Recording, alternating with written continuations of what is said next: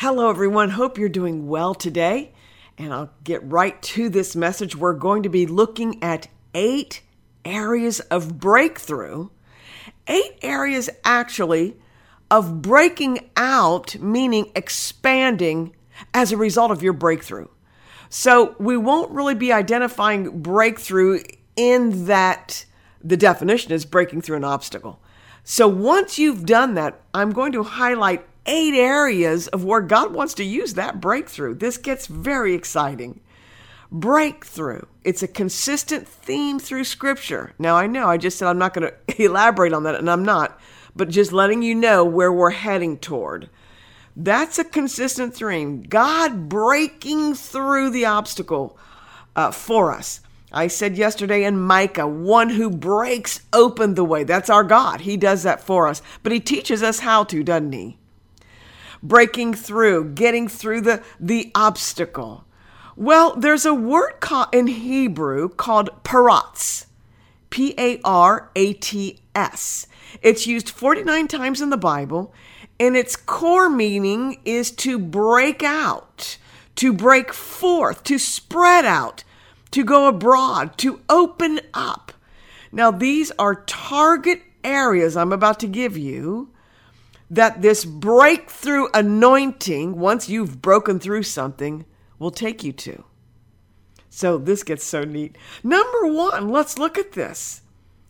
God wants you to break through and break out then against your enemies. 2 Samuel 5:20.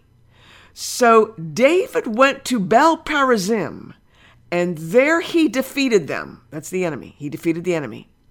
And he said, As waters break out, the Lord has broken out against my enemies before me. Whew, what a great confession of truth. So that place was called Baal Perazim. Now, folks, look at the history of this. David was being pursued by the Philistines. That's the enemy. Just like I'm sure if you're a believer and you're listening, you know what it's like. Oh, that darn enemy.